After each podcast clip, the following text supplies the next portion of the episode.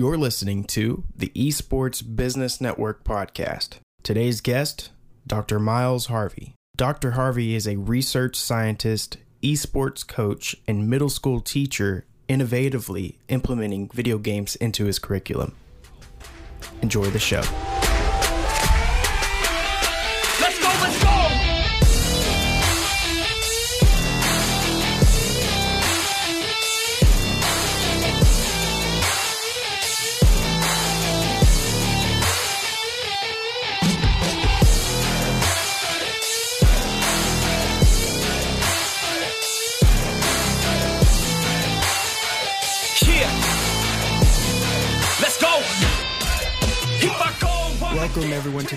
To the Esports Business Network podcast. My name is Cameron, aka Aristotle, and I'm here with the CEO of Esports Business Network, Trent Knox. Uh, Trent, how you doing today, man? Dude, it's a great day as always. Thank you. Yeah, absolutely is. Absolutely. We have an awesome guest today, uh, Dr. Miles Harvey.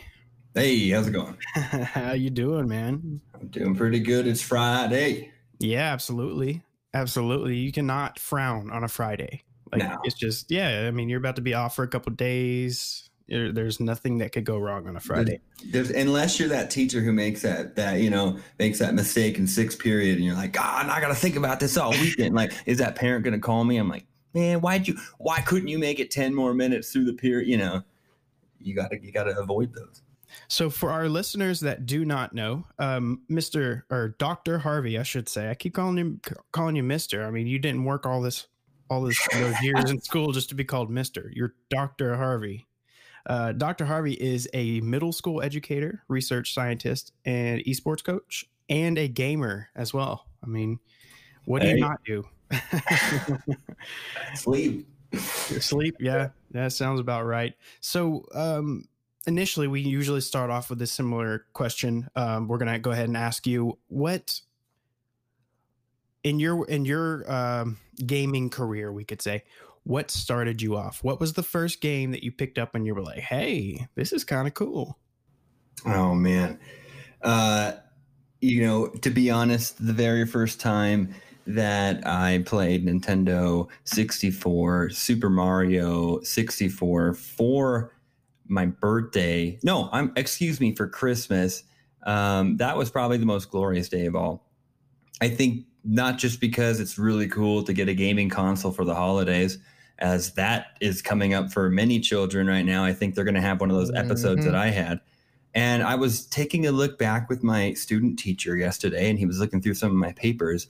And he goes, Is this like a history of you in gaming? And it has like a graph of like when I was in fourth grade, the Nintendo 64 came out. And I was like, Man, can you imagine how it felt to be me? And all of a sudden, you know, all these books and all these things that we were reading, like they came to 3D life. And for the first time, I could run around in a three dimensional area. And it was just like mind breaking for me.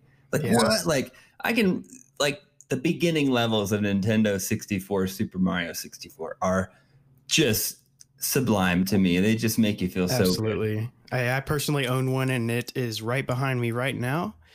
Um, I definitely agree with you. I'm sure Trent agrees as well. Uh, it's kind of hard to beat uh, that Mario 3D. You know, jumping into the portraits and stuff is just so iconic. Uh, personally, Mm. And I just Um, want to say too, like for kids, you know, that's always changing. So now when you're in fourth grade and you put the new Oculus Quest on, you're like, what? Whoa, you know, and Yeah. everybody's minds are like continuously blown. Like we always do like a my history with media at the beginning of the year because I'm like, I need to figure out like what you've digested. Like what has what has been like what have you worn? What have you played? Like who are you? Mm-hmm. so so the Nintendo 64 is really what captivated you. Um, that's pretty pretty common. Um, you know, that's a pretty popular uh, you know, console. But uh, what? Okay, so you're a teacher and uh, you're a media teacher. Is that correct? I mean, it's a safe title. It's really game based learning, not gamification, but true AAA title, indie game, game based, you know, code, interdisciplinary kind of stuff. Huh? Could you elaborate elaborate on that a little more? Well, I've had a media literacy elective class for a while, and my professional background is in literacy. And a lot of the conceptual and theoretical connections actually overlap amongst the two. game based hmm. learning and digital literacy are just extensions of traditional print based static forms of literature and conventions of ways of meaning. And, you know, when we think about giving players the agency to control the options in a game, that's far more superior than the authority or the author of a text guiding someone from point A to point B. And I think mm-hmm. being able to use video games in a multimodal way is truly the way we get kids to be immersed in literature, just like people were immersed in Shakespeare. It was a three dimensional thing. They were out there at the play. They weren't reading iambic pentameter. They couldn't even read back then. So it's Wow. like thinking about the way we tie in this stuff. It it actually makes the most literal sense to use the best media we have hmm to get kids to learn the most traditional things possible. Absolutely. Mhm. Absolutely. And I'm sure that you're the most popular teacher in the school for that very reason. Uh, it's very innovative. Um, what does what does an average class look like? Well, lately, I've been running my class like a stream, like a podcast, like a gamer stream. Since we're all 100% Mm. virtual, I thought, why don't we just run it like a show? Um, and the idea kind of came to me at the beginning of last year when we had to finish off virtual. And I knew Final Fantasy VII, the remake, was coming out.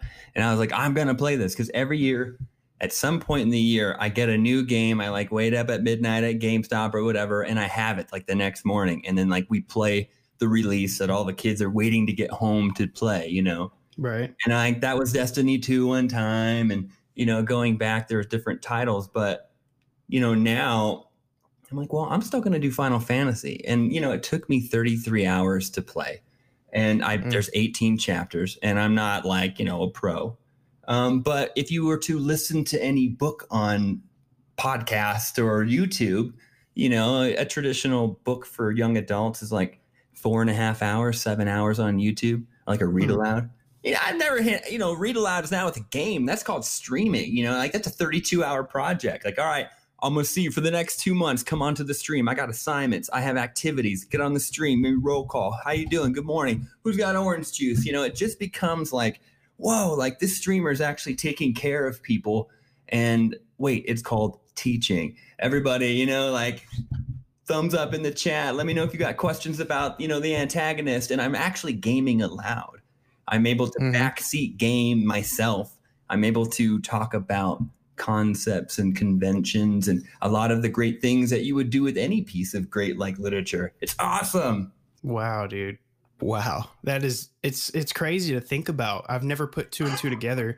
You know, being a gamer my entire life, I, I kind of just picked up on these things, you know, like whenever my teach my literacy liter I liter I don't know what the word is. What it was the actual uh uh grade Plain old English teacher. English, yeah. Go on, Eng- yeah, English. Yeah, I, I don't know what the term was off the top. Uh, so yeah, my English teacher, whenever they brought forward the word antagonist, you know, I would kind of just put two and two together in the back of my head, you know, like, oh, Bowser. Okay, that makes sense, Yeah. you know, and that's that's really cool, man. That's so awesome, especially right now. It's like, you know, with this COVID stuff, like you said, everything's virtual. Um, it, it couldn't be a better situation for you. No, and I think the best stories are the ones that we get to have some agency over and some um, experience. I think like there's a greater term for it called transactionalism, where like you know we're given something and something in return is uh, given back to us. You know, and I think the game continuously gives that. Um, I think maybe it's more interactionalism, you know, because maybe both are changing. I don't know. It's getting pretty complicated, but adding VR and adding game based strategies into my traditional teaching strategies has pretty much guaranteed that my students come to class like they're excited. And when I talk about, you know, universal themes or what a motif is, or can you tell me about the subplot? You know, I like cried when I was playing Final Fantasy VII. I was like, oh my gosh, like I'm on the stream. I'm like, this is just so ridiculous. Like, ah, I didn't want to blow the story, you know? And I'm like, I'm like, oh, this is real. Like, I can't, I can't fake this. Like, this is, this is very meaningful stuff, you know? And like, people are like, oh my gosh, like I'm crying too. And I'm like, this is the craziest teaching experience of my life. Like, um, that's what it's all about. And I think a lot of teachers, I'll say this: the average age of a teacher in this country, USA, is 42, and the average age of a gamer based on um, the ESA, they say they're like 34, 35. So like we're reaching an intersecting point where you'll always have a teacher who is like, well, yeah, I played games. Just as synonymous as a teacher would be like, oh yeah, I read books or I watched movies or I know radio or I know TV. Mm. Yeah, very cool, very engaging. I feel like that's a different thing that we've got going on. I want to roll back a little bit and ask you a question. So, did you originally grow up? What was your adolescence like in New Mexico? Mexico? Yeah, um, born and raised in Albuquerque, New Mexico. Gotcha. And so, what was gaming like as far as like a culture growing up in New Mexico? Um, I mean, the coolest place I remember was this little in the at the mall. There's a place called Tilt. You know, you could go Mm. there and hang out back in the '90s. But um, I always remember all the Targets and all the grocery stores with their little glass casing areas with the Game Boys and the Super Nintendos. And I always remember thinking, like, this is the coolest part of the store. It used to be that the video game section was the coolest. Now it's like the makeup section of every store, like you're in the Jetsons. It's like crazy. I'm like, whoa, give the video game section of these stores some love here, people. I want the lasers and the lights back like it used to be. And now, like, you know, that that's what it reminds me of. The culture back then was more of a commercial piece, you know, like when you went to your friend's house, you might have had uh, a few devices and it was more of like, Mm-hmm. hey bring your uh, bring your n64 controller i'm broke i have two uh, and i Mhm. also need batteries for your rumble pack wait what like i'll Yeah. be over in 15 Yeah, absolutely. So, what was your first en- engagement yourself in esports? well uh, you know it wasn't until i was out of college Mm-hmm. and i had run through video games and you know pretty much gotten used to using them as a curricular tool. Mhm. and i thought well you know battle of the books is pretty popular. And i was trying to think of ways to you know use video games to compete and it was just right in front of me. It's so funny. And so was the game. I had rocket league and i just didn't make too much of it. It's like that book that you're like yeah, you know, I didn't really pick it up until I was like, oh my gosh, this book is amazing, right? And I was like, wow, that was kind of esports and Rocket League. A couple years ago, I saw some kids doing some stuff, and I was like, I didn't know you could do that. It's kind of neat, you know? And they're like, yeah, it's actually a pretty cool game, you know? And I was like, you know, you're kind of like, I wouldn't normally listen to the things that you would, you know, uh, you know, your, what your opinion would be about a game. And I was like, oh my gosh, I think you're right. I started playing it, and and of course it was great. So uh, I fell in love with it, and of course anyone Hmm. who likes something looks a little bit more into it, and then they fall in love and start watching esports, and you're like, oh, I get it. I I remember my students talking about oh the Vancouver this, and oh and you're oh the LA that, and I'm like, dang, this is great. Like this is the discourse that I wasn't really a part of in my classroom. That was always happening. It was this, hey, did you did you see Rizzo? And oh man, were you aware of Cloud9? And I'm like, what the heck are you talking about at first? You know, so it really Mhm. exploded. And I have to say, like, esports for me was an extension of a of a whole storm of of great things coming together. And I think here we are. Wow.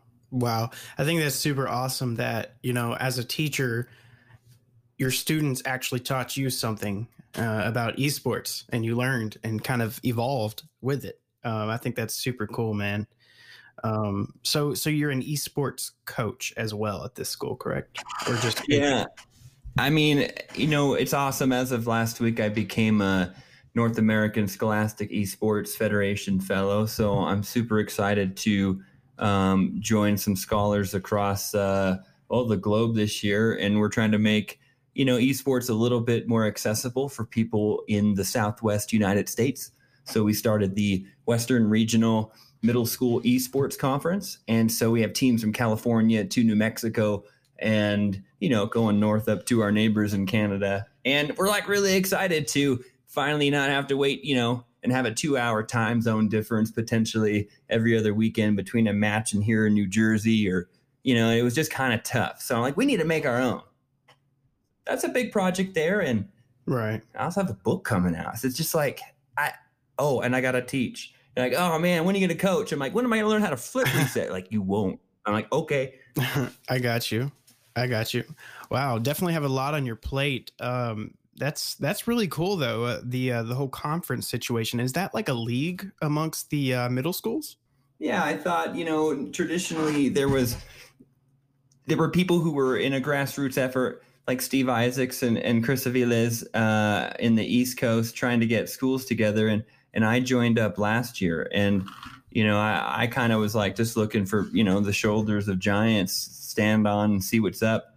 Uh, it turned on it turned out to be like you know the biggest giants were my students. They just took off with the program.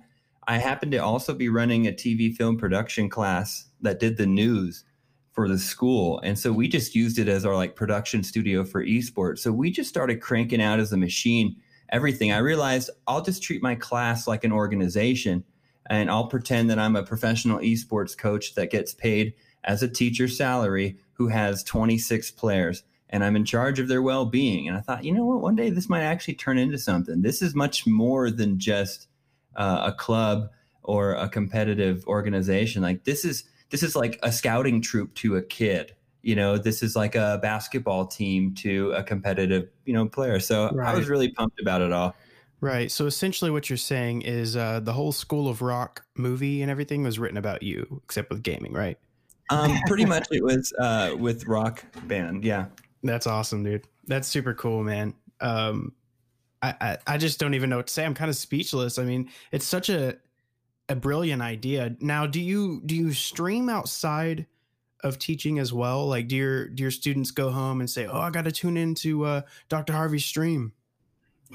Yeah, I came onto my Discord the other day and my, my kids had some rally to get me to 300 subs. And I was laughing, right? Because they're like, we need one more. And I was like, oh gosh, like, I don't need this. Like, come on. And I have like 300 videos on my teacher channel. It's my YouTube channel. And I have everything from teaching how you can use VR, how you can run an esports practice in your middle school, you know, and I've reached out to the popular you know, Rocket League people, and you know they're all pretty. Of course, yeah. They have no time for us, so I, you know, I'm saying, well, okay, there's a whole education sector here, uh, and you know, we're on the right podcast to talk business, and I'll say that, and as a as a area, education is the most untapped area that video games and AAA based entertainment have not quite broken into. And it's and it's very interesting to me that some companies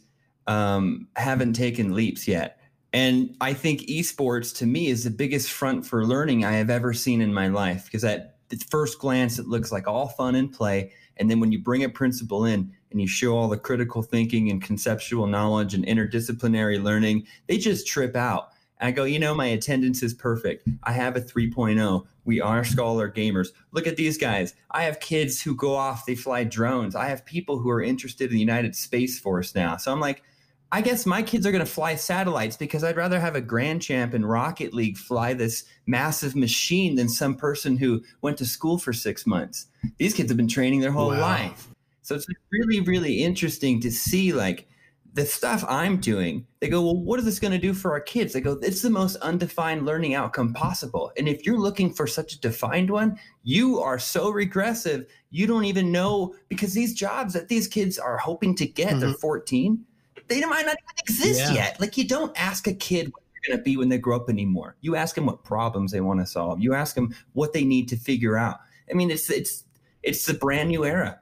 It's crazy. Yeah, dude, you're so right, and that's something that a lot of people don't even think about, and uh, really, really eye opening. You know, especially when it comes to the military. That was an interesting uh, piece that you brought up there, the space force and whatnot, and how how this generation that's coming up is going to uh, be so intelligent in that field, you know, and controlling satellites and you know, uh, what is it like uh, guided rockets and stuff. You know, you play you Mhm. play Call of Duty and you learn how to do all that stuff. You know what I mean? So it's just Mhm. it's so cool and interesting. I didn't even think about that.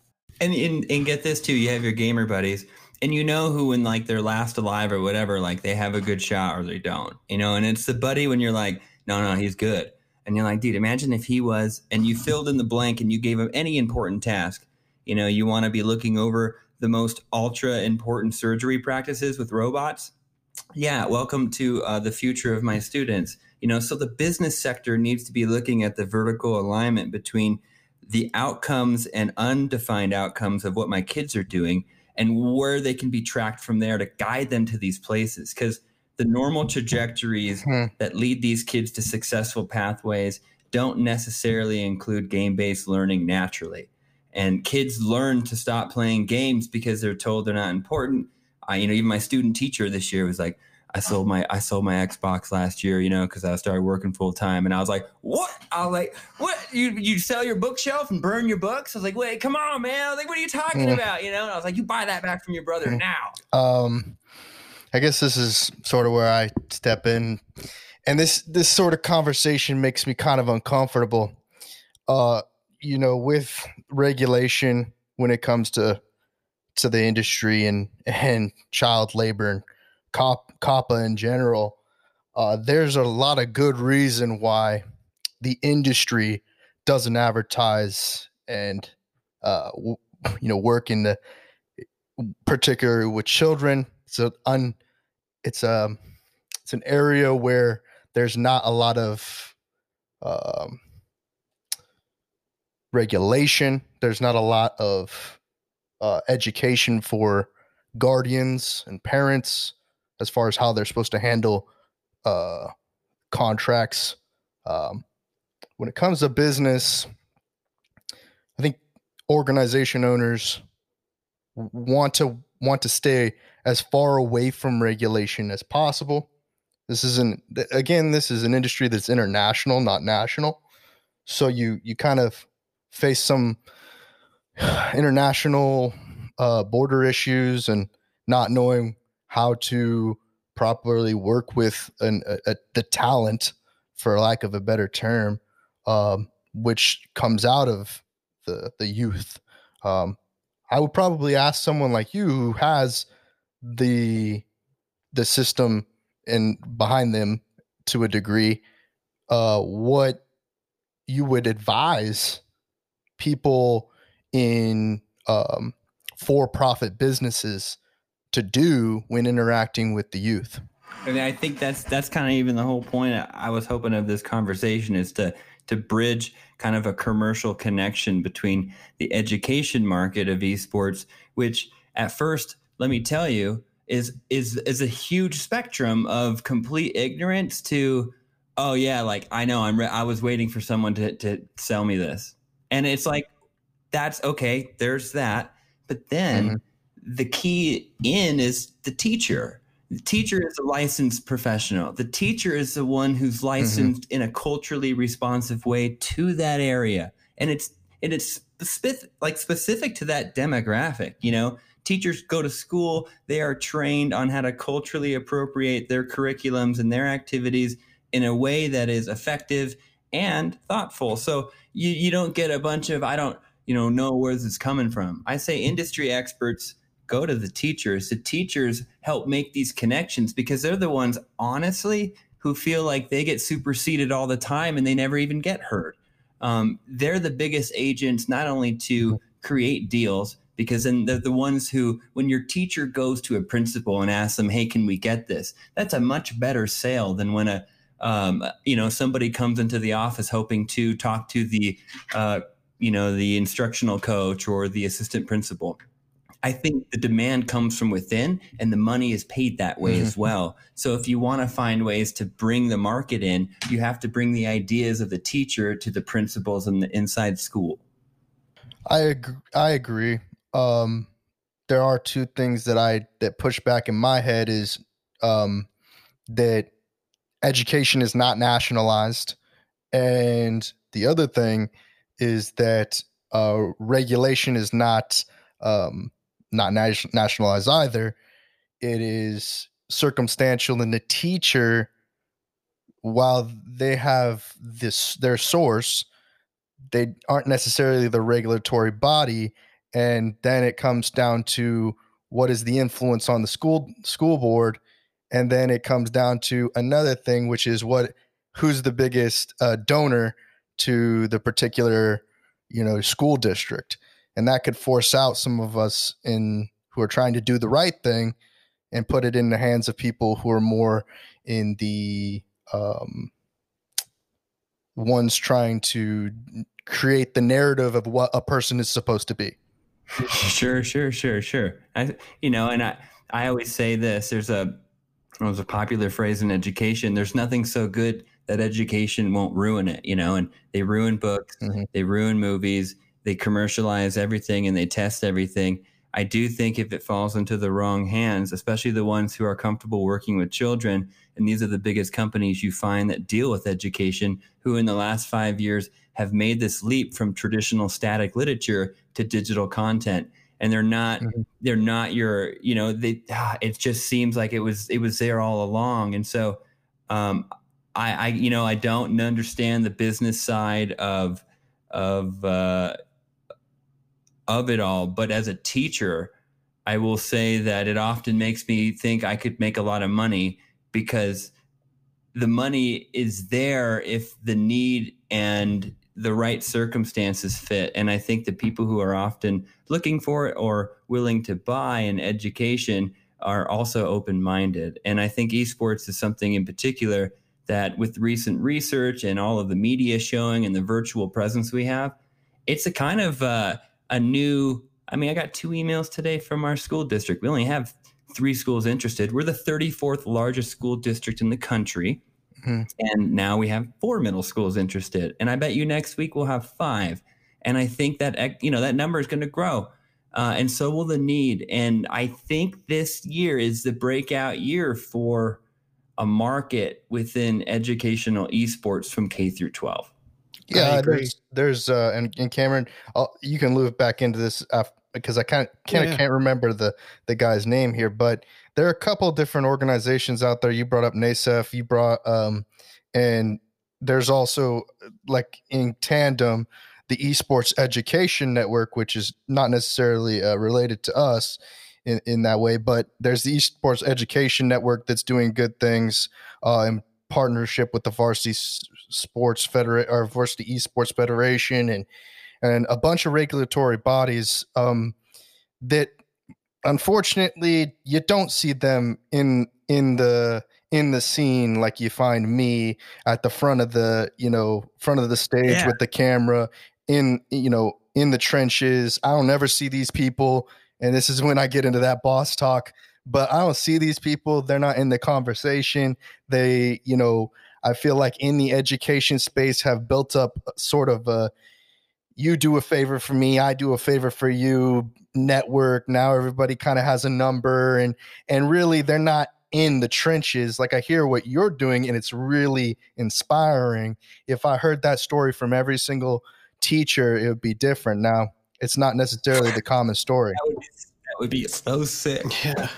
um, it's usually someone who's just been put in charge of you know babysitting this new program that maybe the principal or the you know um, president of the school board decided that it's a good idea now they put the you know the football coach or whoever in charge of the program and now it's being ran and they don't know what the difference between uh, an fps and a moba is and they're trying to get it together but um Here are the keys, boys. I'll see you at six. Yeah. Yeah. Exactly. You know, going back to the COVID thing, you really hit the nail on the head, man. I mean, it's so crazy to think that not even 12 months ago, we were kind of unaware, or I say we as like a, I guess a country, uh, generally unaware of esports and gaming. And, you know, we still had that, that stigma uh, lingering of, um, you know, nerds, uh, you know, losers, you know, the introverts, you know, if you're a gamer, then you're probably not as good at communicating socially, you know, that kind of thing was still there. And I know that, uh, you know, in your realm with the, t- the students that you teach and stuff, that stigma doesn't really exist. So as this, um, stigma that we're referring to, uh, dissolves, what do you think is going to happen with, with gaming and, and this whole, uh, genre in, in general? That's a really insightful question. I mean, I, I'm actually impressed. You that's that's good to have. That's an empathetic perspective for sure to kind of be in my classroom and, and kind of see that for sure. Because I can say that uh, my students over the last, I, I think I've been teaching middle school somehow for nine years. It's kind of crazy. And, uh, you know, it used to be that, right. It was, it was stupid to be kind of a nerd and i always thought it was pretty cool like you know and and i was also a big athlete college hockey player you know i was you know i wasn't your traditional i guess video game player but i guess that's also its own discussion in itself and throughout my teaching experience i've heard kids you know talk less and less about how uncool things are and they've talking more and more about games and it's been more and more inclusive and lately, the trend was, you know, it's hard to get the the cool kids in my esports club because they have other things to do. Uh, hmm. And you know, I honestly can tell you from my experience that the best players aren't the ones in the school, in the gaming club. They're the ones who talk crap about those kids who are in the esports clubs because they think they're good, and I could beat them uh, and it just reminds me like the Mighty Ducks, you know. And you're like, well, get the kid with the crazy slap shot in the back alley to join the team then. And finally, those kids are joining esports. And I'm saying that that is the long term connection between that kid eventually flying a satellite for Space Force and all of a sudden realizing, yeah, you got one heck of a slap shot, son. Like, and they're back on the team. And these cool kids who thought they were too cool are now going like, can I cast? Yeah. Can I get it? Yeah. I'm actually interested in now being like a what do they call that? Like, what are the people that do stuff on the news? And I'm like, this is incredible. Like before you would you wouldn't even look at us, and now you're like, what are those jerseys made of? this is awesome. Yeah, yeah, you're absolutely right. Um, that's kind of what I figured it would be like. Um, and you know, and this may be kind of controversial of, of a thought of for me, but I've always thought, and I, I actually haven't even mentioned this to Trent. He's probably going to do a backflip when he hears. It.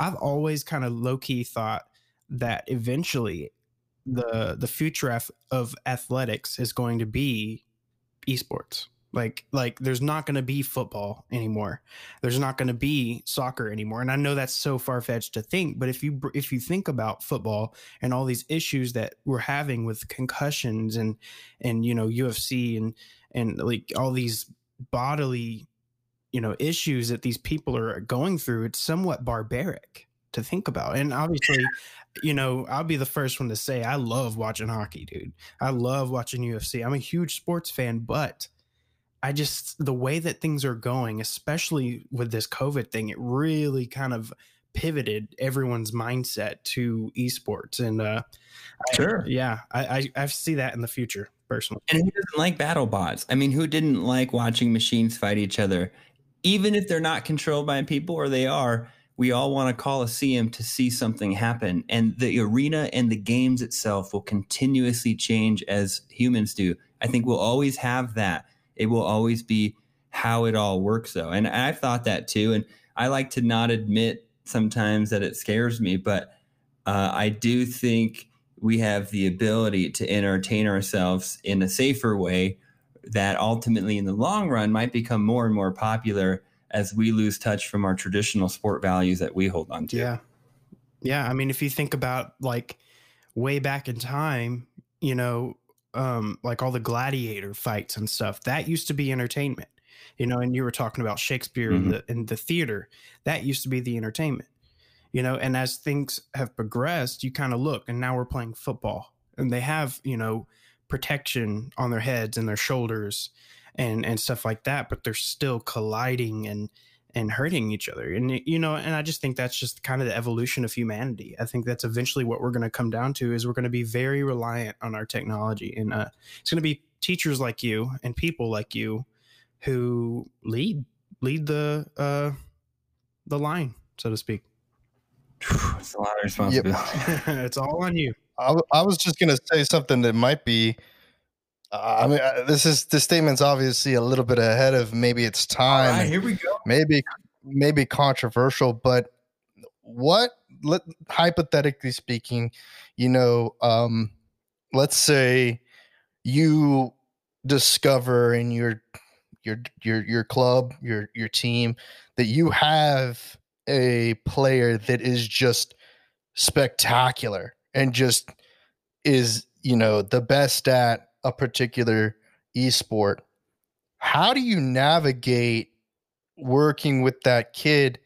And what do you how do you think parents are reacting in a scenario like this? Obviously it's not like football. You don't have uh the infrastructure um like max preps or anything like that that's covering scouting on on you know these kids but what do you do as you know you should be at least i i think it should be an avenue for you to be kind of the the director or like you know show explaining it you know i don't even really have the right words for what i'm what i'm saying because it doesn't really exist I think I'm definitely their academic agent. You know, I think what I'm trying to do is is say, hey, look at these set of new skills. Mhm. And I can tell you just from my LinkedIn profile views that the industries that view the posts that I have of my middle school talent, which they went 22 and 2 in the country last year. We beat every single state we played, 17. And I think people notice, you know, and someone from Boise State go, we really like your caster. He's 13. And I go, hey, no, he's insane. He could work for Channel 7 in our city. He's amazing. Like, uh, and my kid's like, who's, what's Boise? I'm like, oh God. Well, this is a learning moment and I'm going to show you around. Like, here's, you know, and parents are like, wow. So you're telling me my verbose son has a shot going there? And I'm like, yeah. Now watch some of these videos. And guess what? You have parents cheering on the caster of the game that they're calling for a squad at the middle school. And Mhm. donations are coming in. You're like, what? Mhm. Uh, but So the, I guess the caveat is that there's no reason for them to, you know, go play for the university system. Actually, it's a disadvantage. It'd be better off that they played for a pro team and went to, you know, a university, you know, in tandem instead of being associated into a, you know, a varsity program at a university. Sure, sure. And I honestly, as an agent, I would meet with each family with a high caliber piece of talent and I would broker that. And I hope to model what that looks like because a lot of my educational background comes from a Socratic philosophy is I have a select few of people and I really work with them and I mentor them and I really try and bridge those relationships. Mhm. And that's why you don't want to give teachers too many kids is just it's it's impossible to manage just like you don't want your doctor to have too many patients you're like hey doc like can i just ask like how many other people you working with like you know because you're sometimes like you catching everything on my file like and i think with esports and kids learning goals they all have to be within moderation Everything. Everything in moderation. That's absolutely right.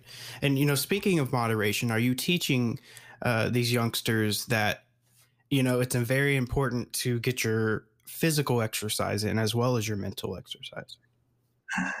My kids hate me. We do wall sits and we play Clash Royale and we try and we try and wall sit for the full five minutes. Uh, if you win your match, you get an extra break. Uh, we go on runs.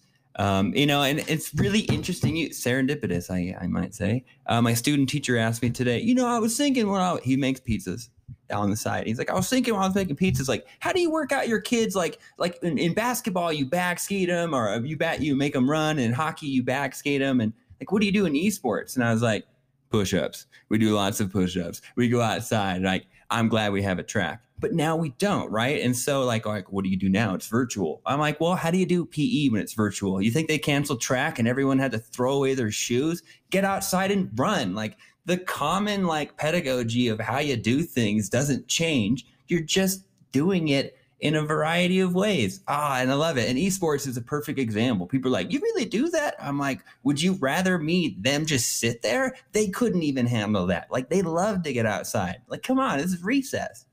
Yeah. Yeah. Super cool, man. And you know, a lot of people don't realize that. Again, falling back on that stigma, you know.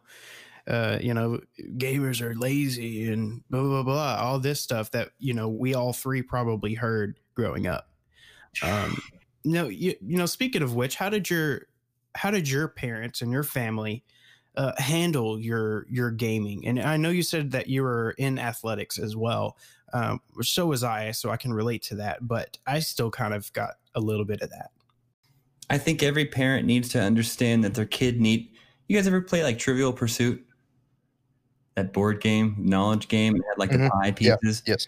And I always believe that there are all these Didn't that that game became uh what is it? Uh trivia crack now. Is it really? Because I didn't know what it turned. Okay, so perfect. I No, I mean like like the the game is now on mobile devices. So if, if you were paralleling that to like a the youth today, it would be trivia crack. Oh my gosh. Well, the little pie pieces, do you remember the pie piece itself? I kind of think like Mhm.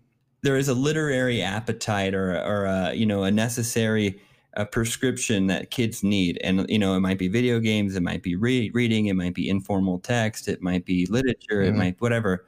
Kids have to get an equal share of all of that in order to have the proper, um, I would say, moderation towards this stuff. And I think the traditional student does not get a healthy appetite and i think their palate for games is disproportionate with their interest in science. And the way to use esports is to leverage their interest to naturally bring them back to the traditional values that schools bring.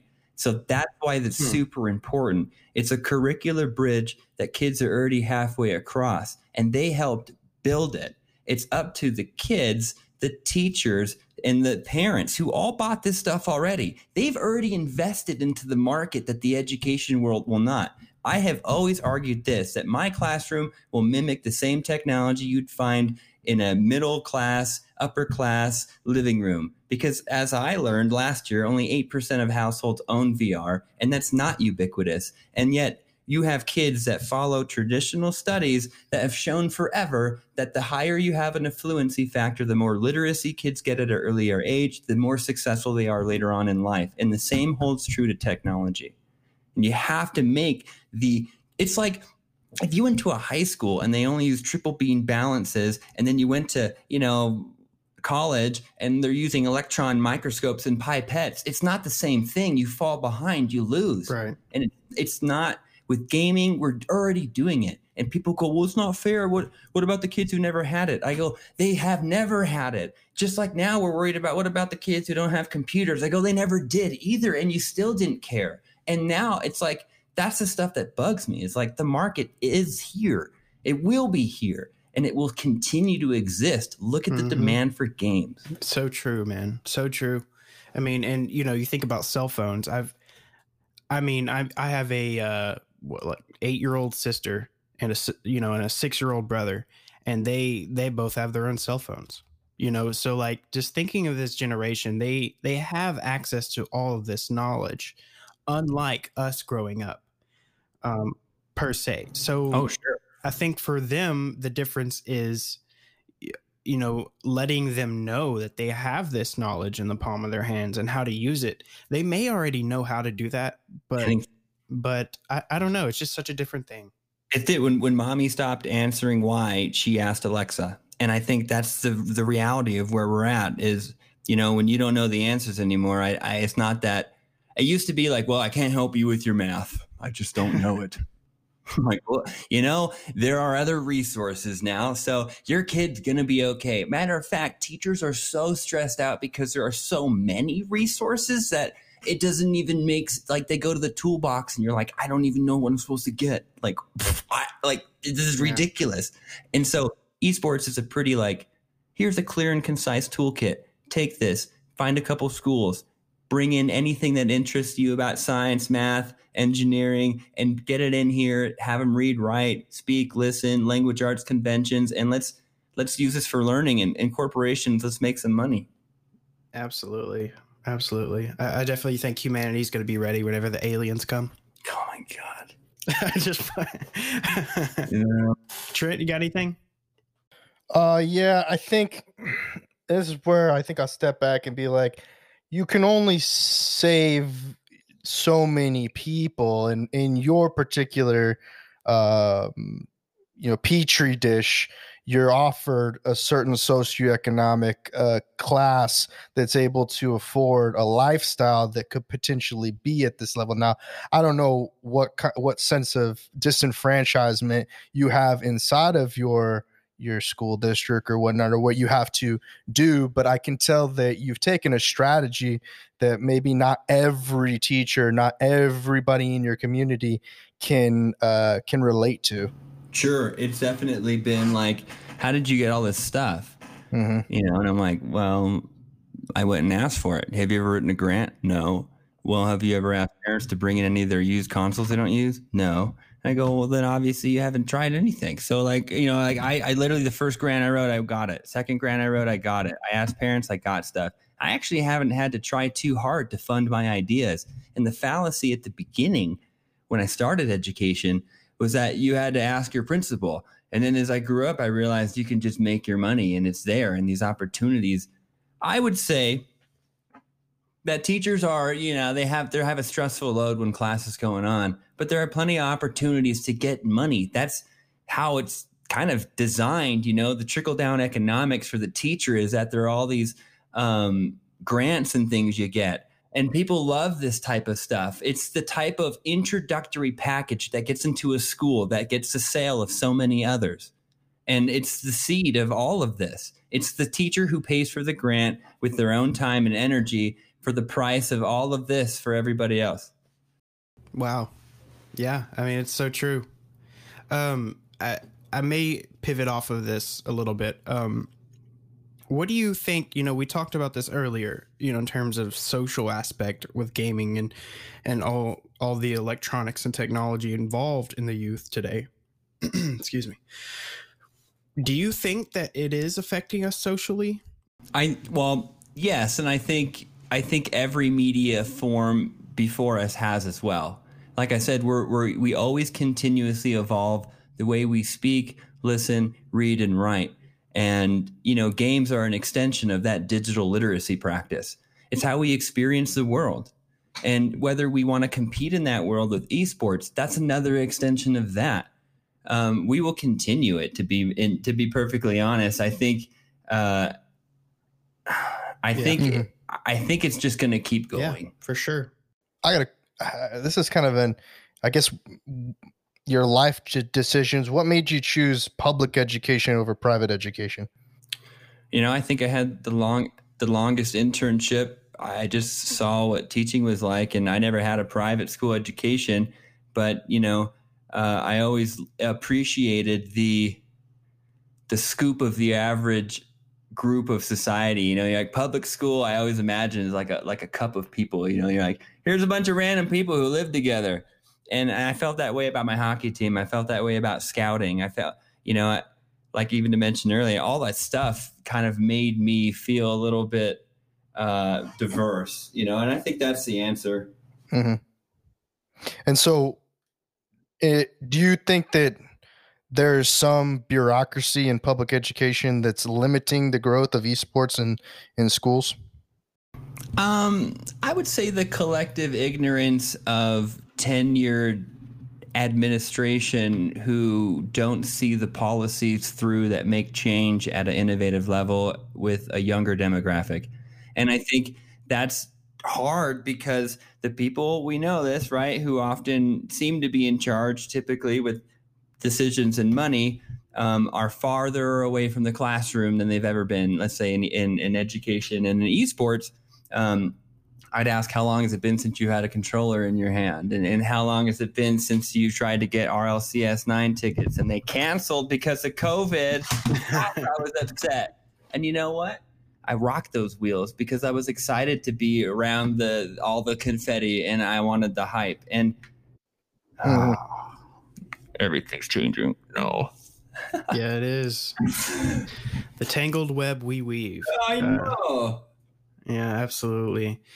Um, man, man, this has been so insightful, and I'm sure that you know I could carry on this convers. We we could carry on this conversation for forever. I mean, I I could probably think of like eight other questions right now just off the top of my head. It's just a, such an interesting conversation, and um, it's a it's a problem that no one knows uh, the solution to at this moment. We don't know what's going to happen. We don't know if it's going to be positive or negative, you know, but you could assume that it's positive.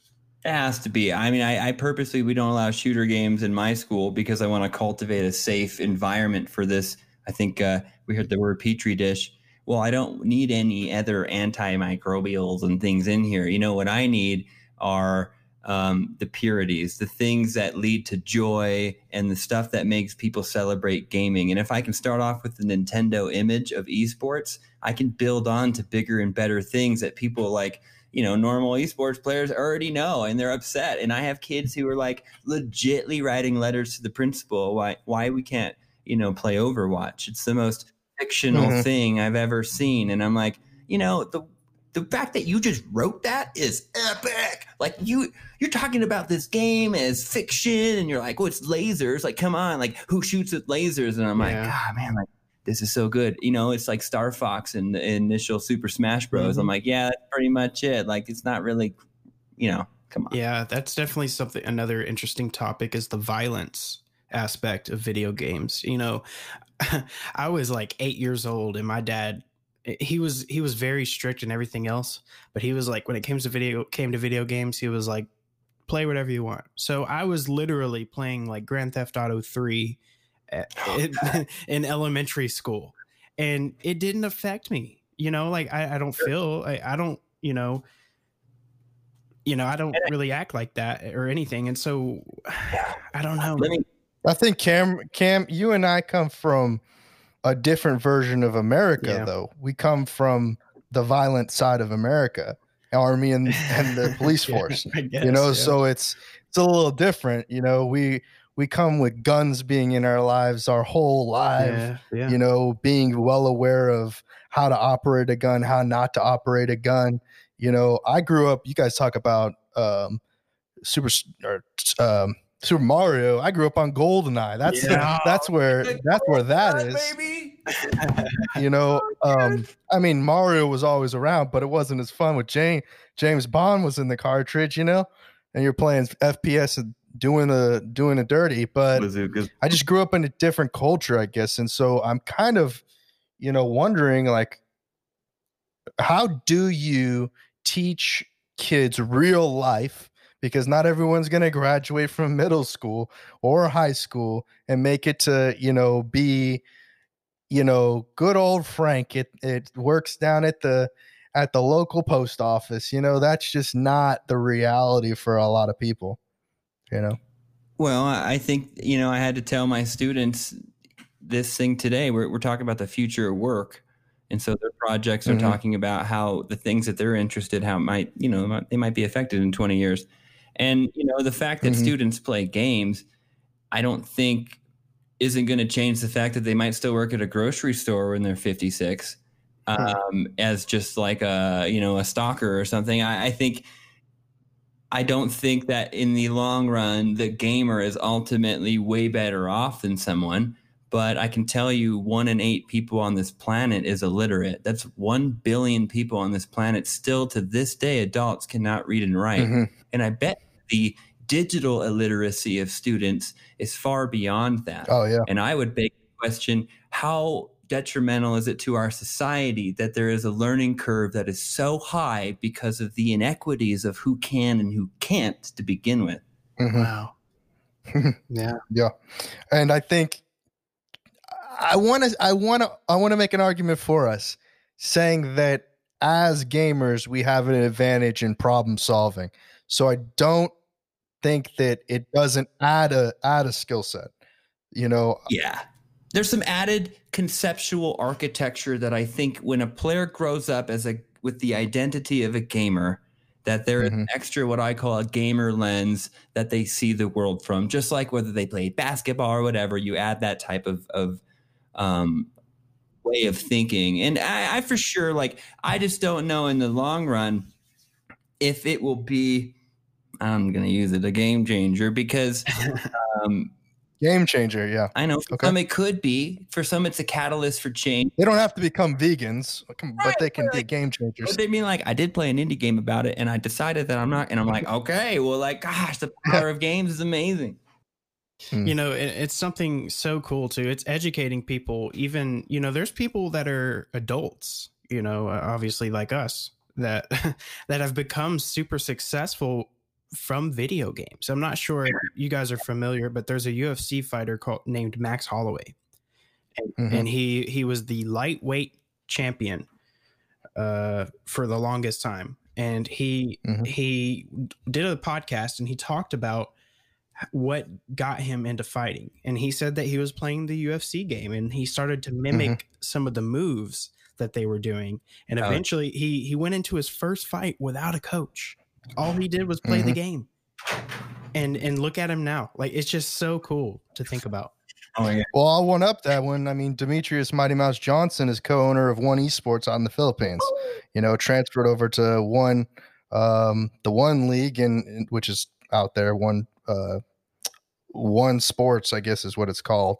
And you know, they have their own branch of esports. You know, and the gaming is part of the mainstream now. It just is. It's just it's just a part of it now. Uh, you know, and I want to just tag on top of that. It's about what you're using and doing. Yeah. I asked my kids today, like, you know, why do you think doctors have kids that become doctors? I said, how do you think someone becomes a race car driver? You think it just randomly happens? No, you're born into a story and you continue it, or you're you're somehow invited into it because you have really good luck. Mhm. But like with esports, it's an invitation into so many interdisciplinary avenues. Like just I, I've been using Rocket League all day. I've been playing Rocket League a lot, but I, I, I use it. It's like this 3D collision center where kids are learning about physics before they even understand the properties of them in, in class, and they're learning about calculus and they're understanding geometry and they're doing things that conceptually would be indescribable from a textbook and they're learning things that I'm glad my dentist can do inverted when they're looking at my molars because I don't know how to do that move. Mhm. And it's Yeah. really, really interesting that these kids are entertaining the idea of different disciplines because they're open minded with the way they play esports. yeah Mhm. That's so cool. So cool, man. And like I said, we could go on for days. And I know you're a busy man. So as we wrap this, talking about all this stuff. yeah, I know you're a busy man. So we're- we're just gonna wrap this up, I guess. Uh, do you have any plugs that you would like to uh, just throw out there? you know, check out JMMS Esports on Twitter. And uh, I have a website, milesoflearning.com. It couldn't be more cliche for my name. And, uh, you know, get out there and promote middle school sports in general because esports is just one more piece of that trivial pursuit pie that's going to make us all feel more complete. Absolutely, absolutely. All right, Trent, you got any plugs you want to throw out there? Well, before we take off, we got to ask our inaugural question. Yeah, Yes, if you, I was hoping you'd remember. Yeah, I'll remember. Uh, if you were to give any piece of advice to someone who's looking to enter into the in- industry of esports, what would that one piece of advice be? Ask your students, what do you think this should look like? For That's teachers? it. For teachers, you know, and I, I'm only speaking on today on behalf of teachers and, and educational people because I really do believe that's where my expertise lies. And I think if we wrap around something we talked about earlier, I think we need to acknowledge the expertises and skills, like mentioned, that come with gaming and all of the affinity spaces and Discord and abilities that they have because they're the places where change begins. And when we ask them what to do, um, then we learn what we can do for them.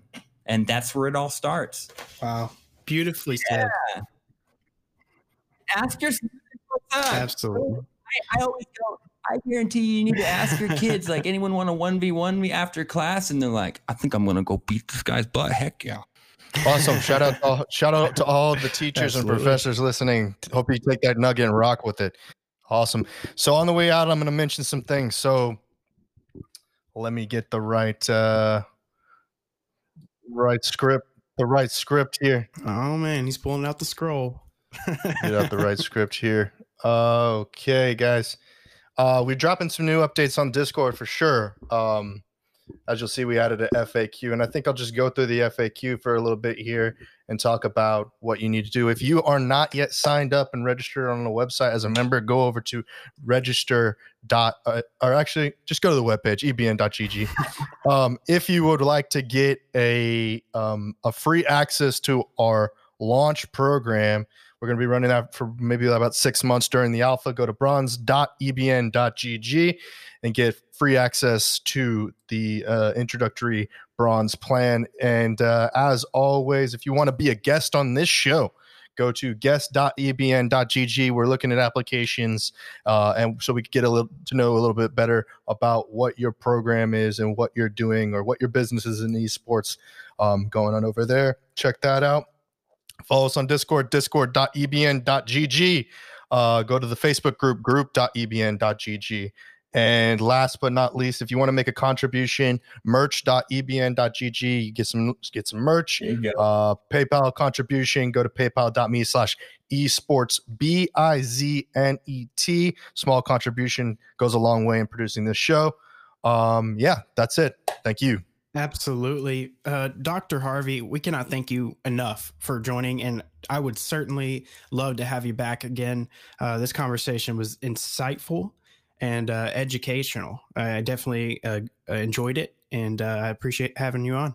I appreciate it. I'm ready for a nap. We have certainly accomplished something in the last hour. Good job. Excellent. Absolutely. Absolutely. This has certainly been uh, a mental exaltation, if I must. Absolutely, I agree. Uh, well, folks, you've been listening to the Esports Business Network podcast, and uh, thanks for listening.